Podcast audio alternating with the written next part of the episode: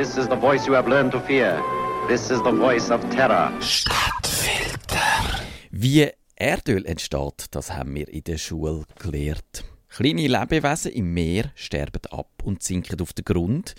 Weil es in der Meerestiefe keinen Sauerstoff hat, kann das tote Plankton nicht verwesen. Zusammen mit dem Sediment dort am Meeresboden entsteht mit der Zeit ein Schlamm. Der wird überlagert, wandert in die Tiefe und wird bei hohen Temperaturen und mit viel Druck in Öl verwandelt.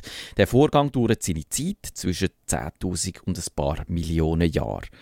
Dann aber geht alles ganz schnell. Das Öl wird gefördert, raffiniert und treibt dann nicht nur Auto an, sondern unsere ganze Wirtschaft. Erdöl wird verheizt und in Strom umgewandelt. Es steckt in Kunststoff, in Farbe, in Metall, Kosmetika und sogar in Medikamente. 238.000 Fass pro Tag brauchen wir allein in dem Land. Ein Fass oder ein Barrel hat 159 Liter, macht 37 Millionen Liter Tag. Oder 5 Liter pro Person in dem Land. In den USA sind es übrigens gerade doppelt so viel, also 10 Liter pro Tag.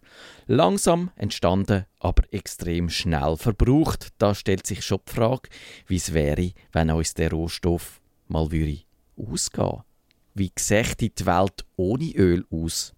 Eine warme Wohnung ist Luxus. Wir lismen uns lange Unterwäsche. Die Wohnungsmiete steigt an, weil die Häuser mit viel Geld saniert werden müssen. Preise für Mobilität steigen massiv. Ferien machen wir wieder die und gehen auf dem Eschenberg wandern. Im Laden gibt es vor allem Produkte aus der Umgebung. Und dass wir uns das Leben können leisten können, pflanzen wir eigenes Gemüse.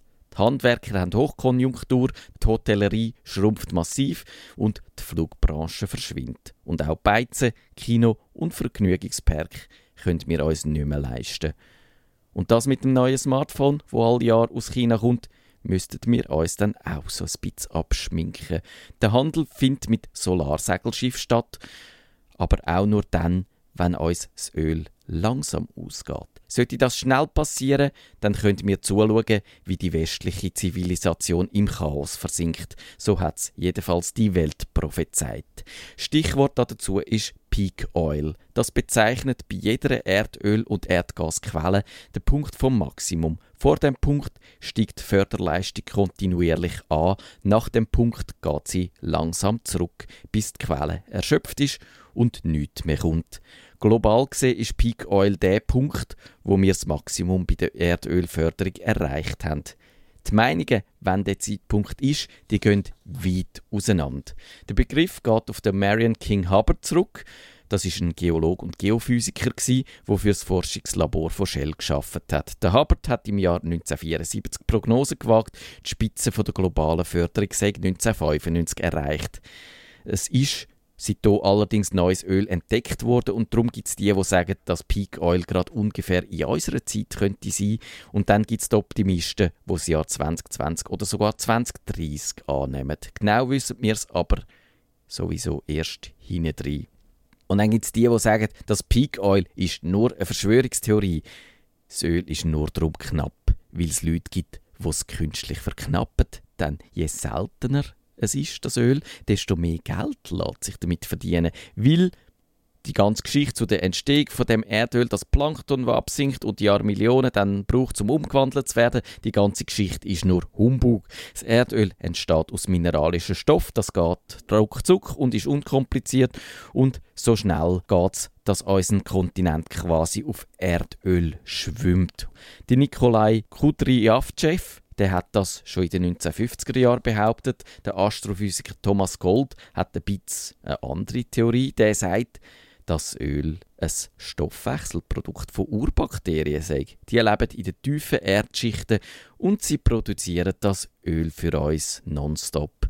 Jetzt hat das Wissenschaftsmagazin geschrieben, dass es die Urbakterien wahrscheinlich wirklich gibt und das gibt diesen notorischen Verschwörungstheoretikern jetzt auch Auftrieb. Der Alex Jones, der sagt auf seiner Webseite prisonplanet.com, dass wir doch gefälligst damit sollen aufhören, dieser korrupten Elite zu glauben, dass wir von dem Öl so abhängig sind. Mit dem Argument können die Elite Hunger und Armut in der ganzen Welt rechtfertigen und vielleicht schrumpfen sogar Bevölkerungszahlen in der westlichen Welt, weil wir alle Angst haben, dass uns bald die Energie könnte ausgehen. Das sagt Alex Jones und ergänzt, Peak Oil ist einfach eine weitere Waffe im Arsenal der Globalisten. Mit der kämpfen sie für die neue Weltordnung. Sie werden reicher und wir alle, wir fügen uns, so wie wir uns immer fügen. Und jetzt, jetzt ist es an euch zu entscheiden, ob der Alex Jones recht hat oder ob wir doch vielleicht gut beraten wären, ein bisschen sorgfältiger mit dem Öl umzugehen.